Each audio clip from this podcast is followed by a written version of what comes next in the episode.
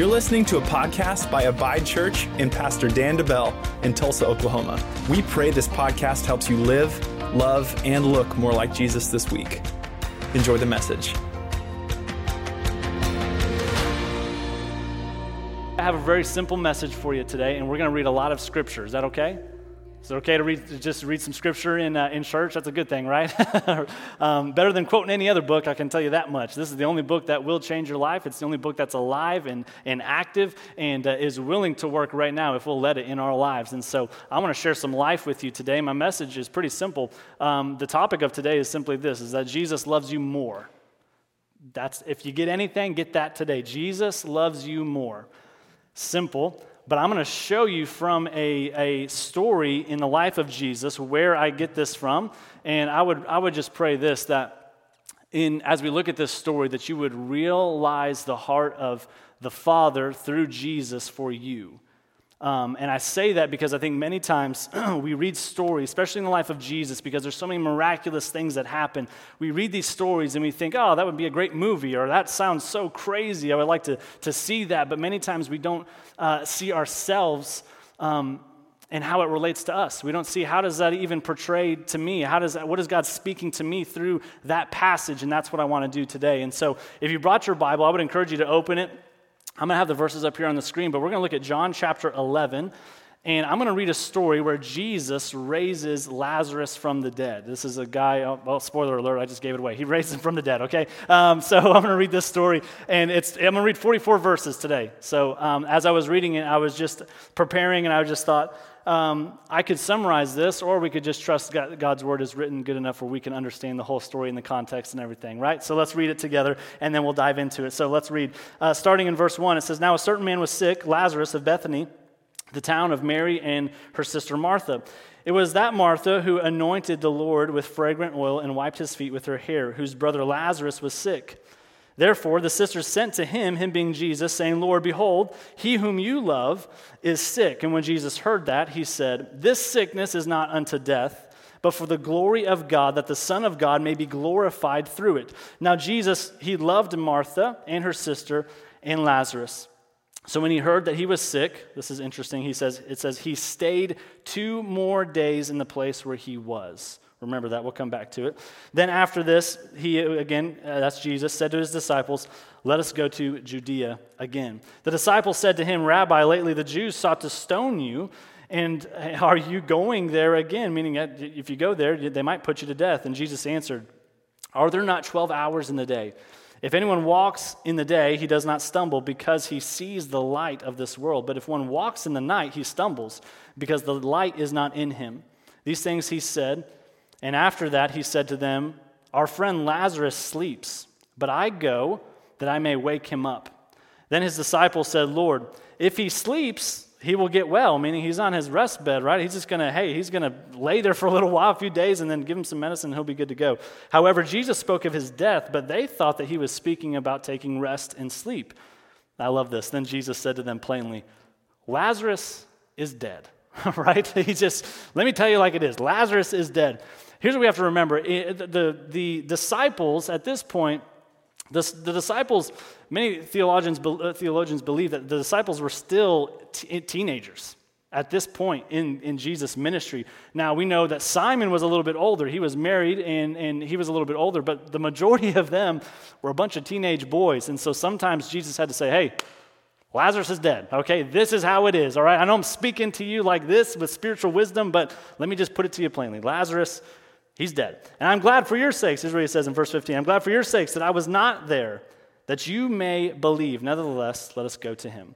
Then Thomas, who is called the twin, said to his fellow disciples, Let us also go that we may die with him. And Thomas is ready to, he's like, man, well, if they're going to stone Jesus, well, stone us as well, right? Let's go. We can die with him and we can die with Lazarus as well. Um, here's an interesting thing that we look at the life of Jesus. Jesus' motives to do things were not because of the because his friends twisted his arm to say, "Hey, we need your help." And it was not because of fear of his enemy that he did anything. That's important to note. I think that's important to note for us as well. It was not that even people that he loved dearly were sick or dying that he went immediately as soon as they called. What? He waited. He waited a few more days. It was not when the disciples said, Hey, if you go there, they will kill you. They were trying to stone you, and if they catch you, it's over. Doesn't matter. That did not sway him to go or to not to go. He only went when his father said, I release you to go. And I think many times that's what happens with us. Let me pause here for a second. Many times we are so in tune with the natural world that our natural beings get the best of us, and that's our motivation to go do something. When God says, Hey, are you listening for my voice? Because I accepted this job offer or whatever, but God said, I never called you to that job. I never called you to that career. And if I would listen for his voice, I would say he would show me an open door that maybe I didn't even see in the first place. But so many times we're easy to jump at something that is just a natural instinct, and we think, oh, I'm going to do that because it seems natural, or it seems like that makes sense. When Jesus is our ultimate example and says, hang on, people are going to come at you. There's going to be positives and negatives, but are you listening for the voice of our Father? Let's continue reading in verse 17. So when Jesus came, he found that he had already been in the tomb four days. Remember that, we'll come back to it. Now, Bethany was near Jerusalem, about two miles away. And many of the Jews had joined the women around Martha and Mary to comfort them concerning their brother. Then Martha, as soon as she heard that Jesus was coming, went and she met him. But Mary was sitting in the house. Now Martha said to Jesus, Lord, if you had been here, my brother would not have died. But even now, I know that whatever you ask of God, God will give you. Jesus said to her, Your brother will rise again. Martha said to him, I know he will rise again in the resurrection at the last day. And Jesus said to her, This is like drop the mic moment I am the resurrection and the life. Man, I am the resurrection and the life. He who believes in me, though he may die, he shall live. And whoever lives and believes in me shall never die. Do you believe this? She said to him, Yes, Lord, I believe that you are the Christ, the Son of God, who is to come into the world. And when she had said these things, she went her way and secretly called Mary, her sister, saying, The teacher has come and is calling for you. As soon as she heard that, she arose quickly and she came to him. Now, Jesus had not yet come into the town, but was in the place where Martha met him. Then the Jews who were with her in the house and comforting her, when they saw that Mary rose up quickly and went out, following her, saying, She is going to the tomb to weep there. Then, when Mary came where Jesus was and saw him, she fell down at his feet, saying to him, Lord, if you had been here, my brother would not have died. Therefore, when Jesus saw her weeping and the Jews who had come with her weeping, he groaned in the spirit and was troubled. And he said, Where have you laid him? And they said to him, Lord, come and see. And then the most popular verse, if you grew up in church, right? Jesus wept. Uh, if you had to memorize a verse, anybody in, in uh, Sunday school had to memorize a verse, and you try to pull this one on the Sunday school teacher, right? I got one. Yeah, I can memorize it. Jesus wept. Verse 36. Then the Jews said, See how he loved him. And some of them said, Could, this not, uh, could not this man who opened the eyes of the blind also have kept this man from dying? And here we go, just a few more verses. It says this Then Jesus, again, groaning in himself, came to the tomb. It was a cave, and a stone lay against it. Jesus said, Take away the stone. Martha, the sister of him who was dead, said to him, Lord, by this time there's a stench, for he's been dead four days. And Jesus said to her, Did I not say to you? That if you would believe, you would see the glory of God. Then they took away the stone from the place where the dead man was laying, and Jesus lifted up his eyes and he said, Father, I thank you that you have heard me, and I know that you always hear me. But because of the people who, have, who are standing by, I said this, that they may believe that you sent me. Now, when he had said these things, he cried out with a loud voice, saying, Lazarus, come forth. And he who had died came out bound hand and foot and with grave clothes, and his face was wrapped with a cloth. And Jesus said to him, Loose him and let him go. What a wild story, right? Can you imagine being there? Like, here's one of the things, the, the questions I have uh, from the very beginning is this How long did it take Lazarus to come out? How big's this tomb that he's in, right? Is he back in there? Is he, is he close by? They move the stone. Jesus says, Come forth. As far as we know, he said it once, right? We talk in 30 seconds. We see him coming out. Not, it's, it's probably smelling there. Sometimes they would bury them with other bodies, so there's other, there's other people in there in the tomb. Um, are people running in there to see if he gets up? How long did it take for Lazarus to come out? That's a great question. And I think this sometimes we want to see it done immediately, but sometimes when God speaks, there's a moment of time where we still have to stand in faith. God speaks a word to me. And I'm expecting Lazarus come forth, and I'm expecting him to come running out, but he's still bound with his grave clothes. It says his face was covered. He can't even see where he's going, right? He came out. So obviously, there's a moment of time. Sometimes I would just encourage you in this. If you prayed for something and you haven't seen the answer yet, don't lose heart. God's word, as we talked last week, it cannot return void. It always produces fruit. And I would challenge you to continue to stand in faith, speak God's word, and whatever thing that you need to come out of that grave, whatever thing that you need that maybe was dead to come back to life, it can come back to life in your life when we stand in faith. But here's what I want to show you today. The first point is this it's the title of the message Jesus loves you more. Jesus loves you more. And here's what I want to show you in this story. This is so good, and this has changed my prayer life. When I pray for myself, when I pray for other people, this has drastically changed my prayer life. Jesus loves you more. Let's look at verse 3 again. It says this in John 11, 3, therefore the sisters sent to him, saying, Lord, behold, he whom you love is sick. He whom you love is sick. Here's what's amazing is they didn't appeal to Jesus, they didn't come to Jesus based on Lazarus' love for him. They appealed to Jesus based on Jesus' love for Lazarus.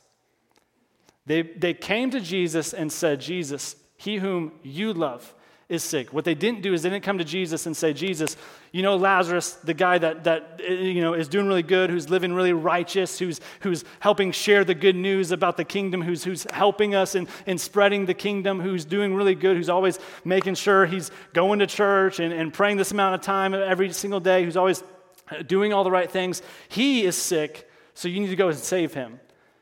I think many times that's what we do. We come to God, and when we come in prayer, we come so desperate, thinking that God, look how hard I've proven myself.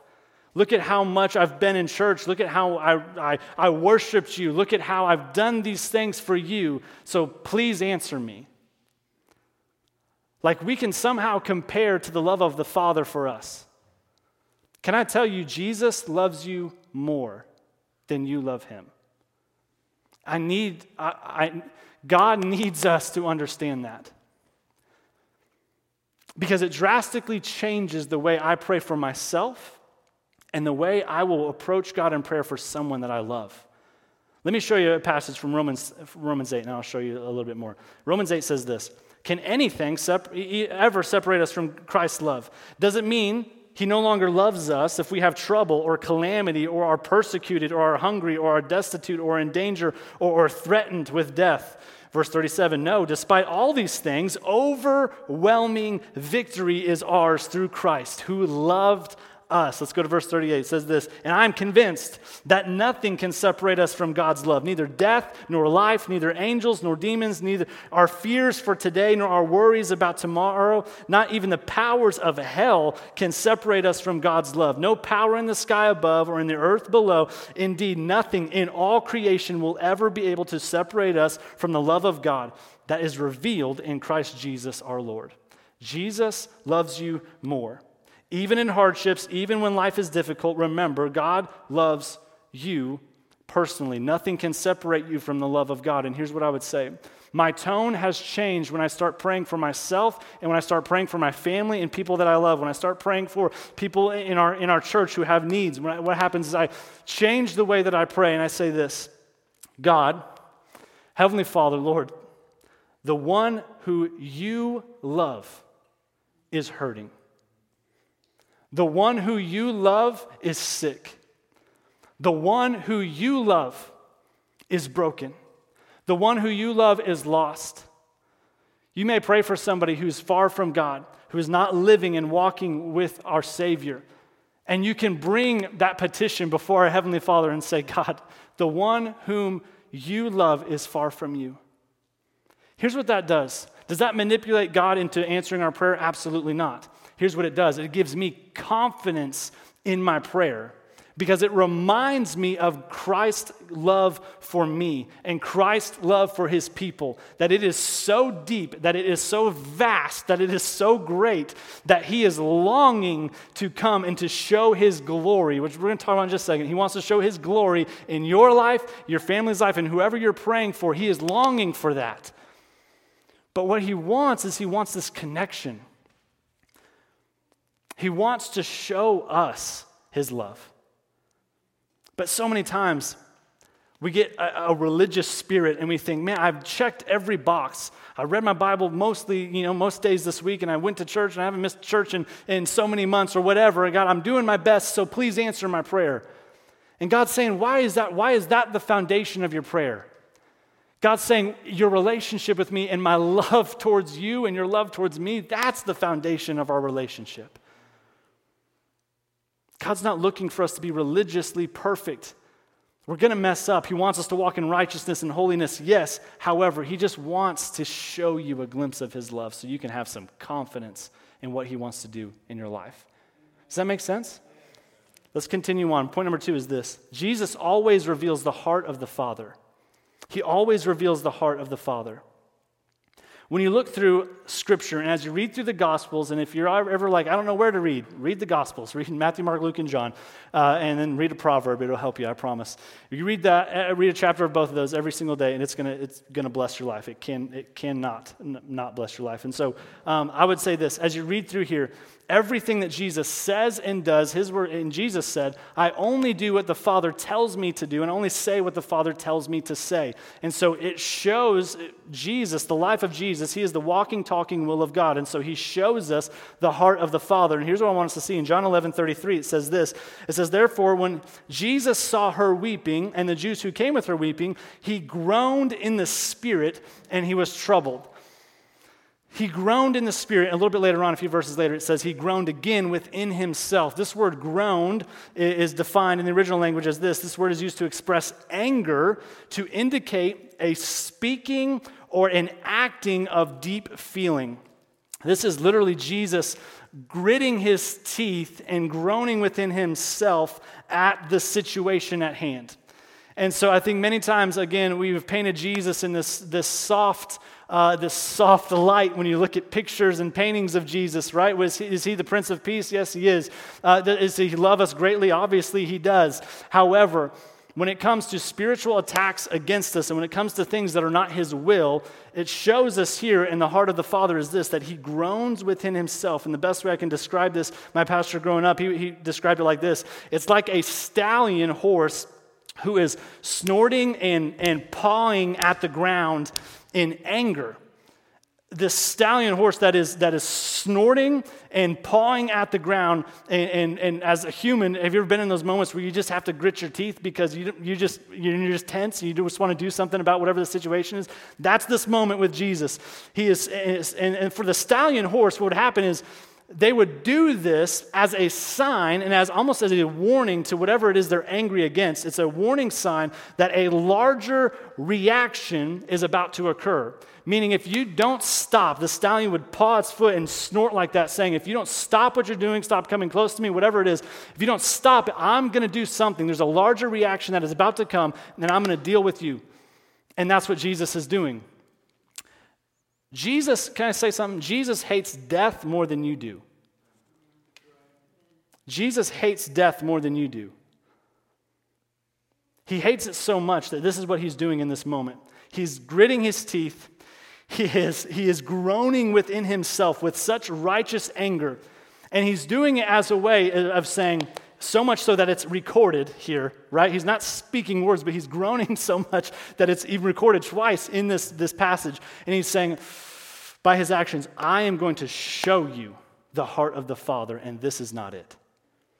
I'm going to show you the heart of the Father, and this is not it. Why is he doing this? Because just a, chapter before, in John 10, he says a profound statement that we've all most likely have heard this one way or, the, or another. John 10 10, it says, The thief does not come except to steal, to kill, and to destroy. I have come, this is Jesus, I have come that you may have life, and that you, they may have it more abundantly. More abundantly. God, that's one chapter before. And guess what? He gets the news then one chapter later. Hey, the one whom you love, Lazarus, he's dying. And he's dead. you missed it. If you would have been here, you could have done something, Jesus. Here's what abundantly means abundantly means this super abundance, excessive, overflowing, surplus over and above, more than enough, above the ordinary, more than sufficient. What Lazarus has just faced does not equal abundant, does it? What about for his sisters? Here's where I think we need to be careful. Jesus shows the heart of the Father. And many times, with a good heart, trying to learn how to mourn for someone and to grief for someone that was lost before their time, we say things like, well, God needed another rose for his garden. And I get it, right? We say that. We say that because we want to find a way to make ourselves learn how to live with loss. But can I tell you, that's not a verse in the Bible.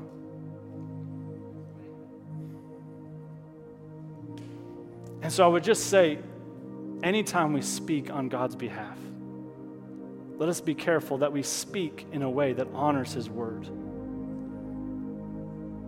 Because I can say things, and I, you know, maybe you've said that in the past, and I'm not bashing you over the head. I'm just saying we say things out of a good heart to help because we don't know what to say. I don't have, you know, you're in the hospital and somebody died, and, and there's before their time, they were too young. What do I say? Right? And we're looking for something, and our flesh just tries to wrap it up in our mind. But Jesus shows us in John 10 his heart, and his heart is the heart of the Father. And Jesus shows us in John 10 that there's a little g God of this world who hates your guts and he wants to steal, kill, and destroy. But here's the other thing that we see. When Jesus groans in himself, it's not just that he's getting ready to deal with death, because it's not the last time he's going to deal with death. He's going to crush death whenever he goes to the grave and he is raised again, right? He's going to defeat death. It is the final enemy for him. But here's what's going to happen is he's, he's saying, I got a battle right here that I'm, that I'm going to address. He's groaning for that. But I think he's so moved with emotion. The other side of it is he's so troubled almost at their lack of faith of his disciples. The lack of faith. Let me say it like this I believe that Jesus was also troubled at the way they failed to remember his faithfulness. He was so moved that he would groan within himself at the way they failed to remember what he had done. They've been with Jesus, they've seen Jesus, they've walked with Jesus, they've experienced the miraculous, they've seen it with their own eyes undeniable move and acts of God. They've seen it. But how many times did they, whenever things happen, they hit the panic button? I don't know what we're going to do, Jesus. Don't go there. They're going to kill you. Jesus, if you don't do this, we're in trouble. He was troubled that they would think that anything was impossible for him. They'd been with him, they'd seen many signs, many, many miracles, and he's saying, How long must we walk together before you believe me? Over your circumstance. How long must we walk together? And this is what he's saying to us today. How long must we walk together before you choose to believe me over your circumstance? And in our natural mind, that's foolish. That seems foolish. Well, I, I might get fired tomorrow. I might lose my job tomorrow. I got a sickness and the doctor says I'm, I can't get past it. He's giving me just an end date. That by this amount of time, I'm not going to be on this earth anymore.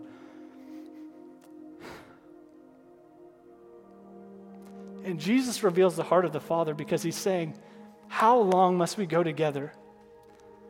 When you would choose to believe these other things before you choose to believe me first. Don't panic.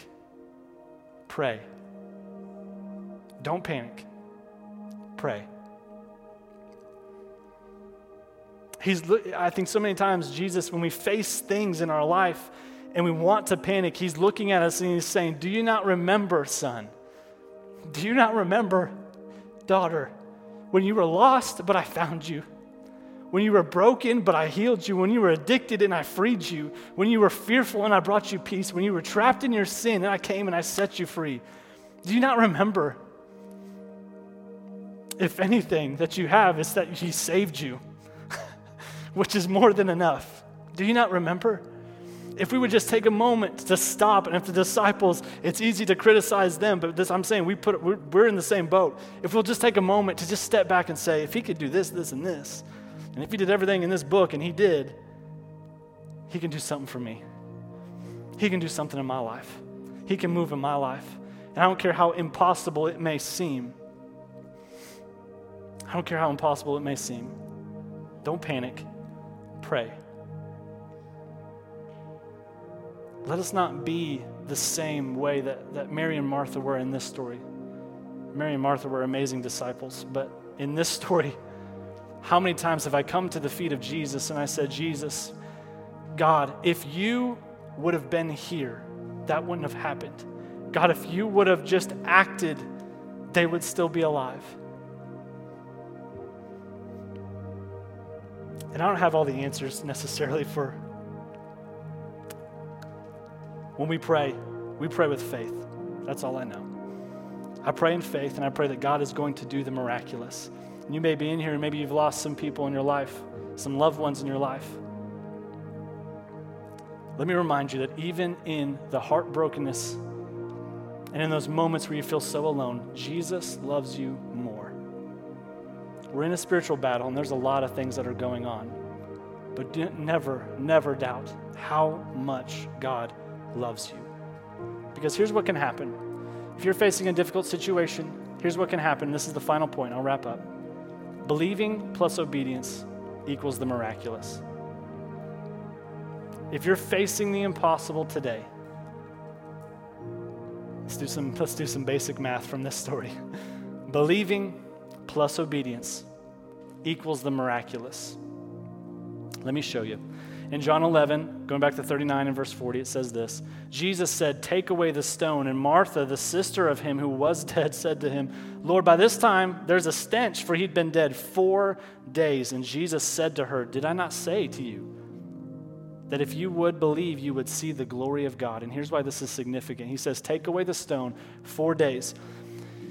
This is extremely significant in this story because at this time, it's, it's extremely significant that Lazarus had been dead four days because the law, at this point, the law taught that through and up even to, almost to the third day, that the spirit remained with the body and that there was hope for a resuscitation of life, that they would come back to life. So, up until the third day, there was hope. Maybe they believed the spirit was stayed nearby, that maybe he could come back to life. Maybe he, he did go into what we would know now as a coma and maybe come back to life. Maybe something could happen. And now do we understand why Jesus said when they brought him the first news and he waited two more days? He knew. Because he wants to show up and not just do the impossible, he wants to do the extremely impossible. He can show up a day after Lazarus is dead and do the impossible, but someone would come in and say, Well, yeah, according to the law, the Spirit, and so Jesus wouldn't get the glory. The Spirit still, maybe they came back to life on their own and they could try to debunk it. Rather than, no, it's been four days. Yeah, he's stinking it up in there. But Jesus said, Do you think that's greater than me? You don't think I have authority over that? You don't think I can come into this situation and do whatever I need to do that the Father tells me to do through the power of His Holy Spirit? Jesus is saying, Do you believe? If you do, prove it. I would like to see this. Who, who moved the stone? Here's the second question with the stone. If they didn't move the stone, does Jesus raise Lazarus from the dead? And that's the question for us today. Sometimes I'm believing God to do the miraculous in my life. And I'm believing, but the second part is obedience. Do I have the faith to move the stone, whatever that represents in your life, so that God can do the miraculous? Sometimes we're just waiting and we're waiting for God to move, and God is saying, I'm waiting for you to move. I've given you an action and you've disobeyed me and you've ignored my voice and you've put, you put walls up and you're not even listening to me, me anymore. And he's saying, Son, daughter, please, if you would do your part, I will do my part. And my part is the impossible. Your part is just the natural. Sometimes we have some natural things that we must do in our life Move the stone. Take the stone away. And he says, If you believe, did I not tell you, right? If you believe that you would see the glory of God. What's the glory of God? It is the best way to describe it is this it's the full weight, literally a weight of who God is. The full weight of who God is. It's His majesty, it's His power, it's His presence like you've never experienced it before. It is the full weight of who He is. He says, if you believe, you will see it, you will experience it. And so, what hopeless, dead, or impossible situation are you facing right now? If you believe, and if you do what His Word says to do, Jesus is saying to us today, You will see my glory. You will see my glory. So, the message today is so simple, and I don't apologize for it because I, we need to get a hold of this. Jesus loves you more, more than you can ever comprehend.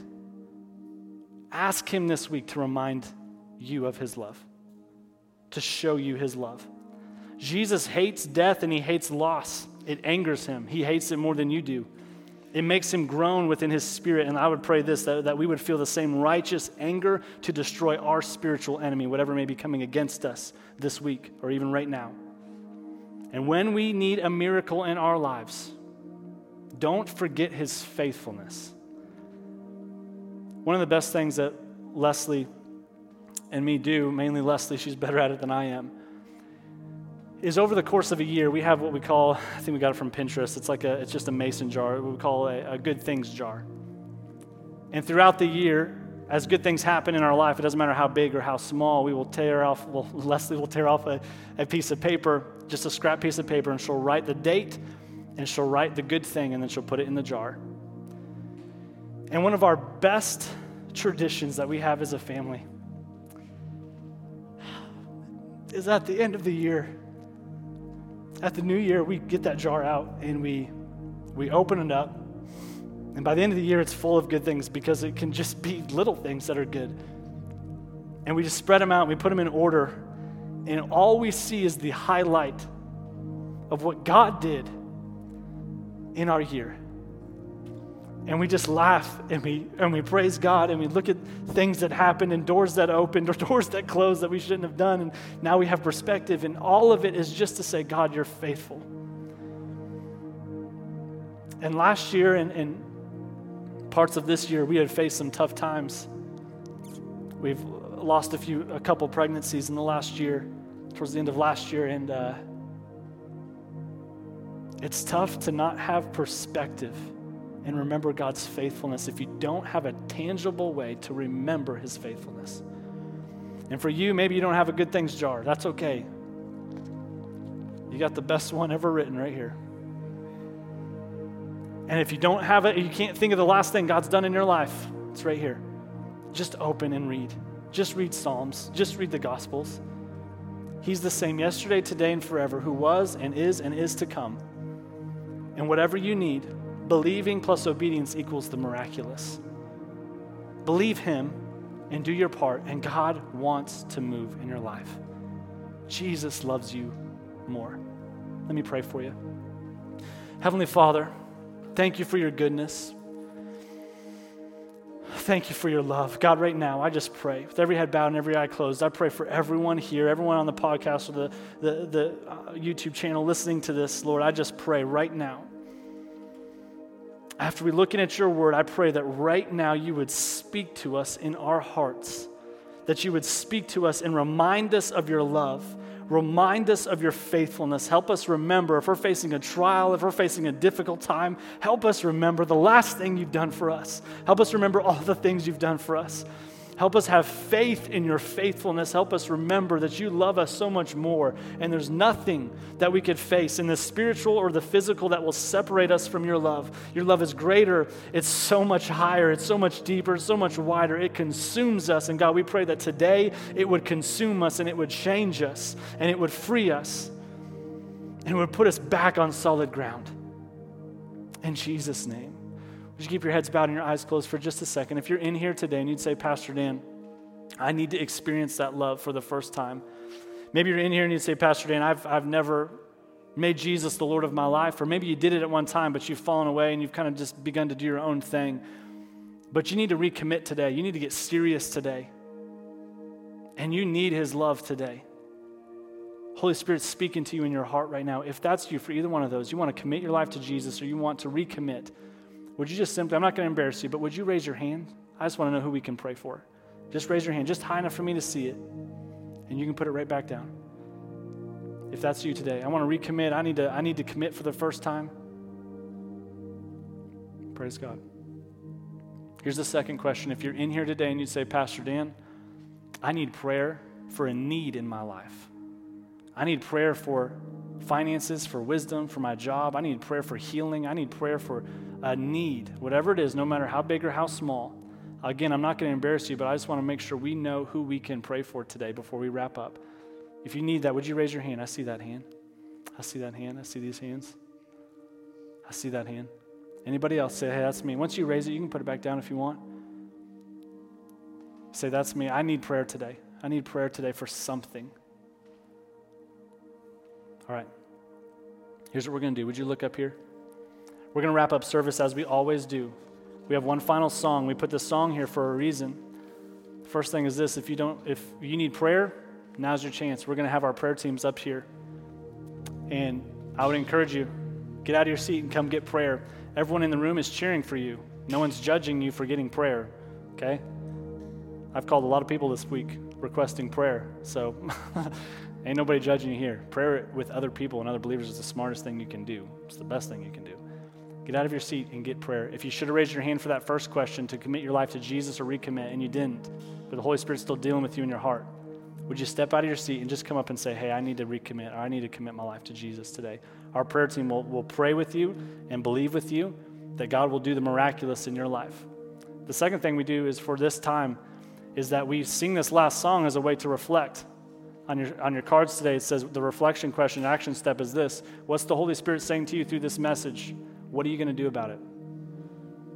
Belief plus obedience equals the miraculous. Take some time in these five minutes for this last song and reflect on those two questions right there. What's he saying, and what am I going to do this week? Thank you for listening to the Abide Church podcast. If you'd like to partner with us financially, or if you're in the Tulsa area and would like to attend our weekly gathering, you can check out abidechurch.com.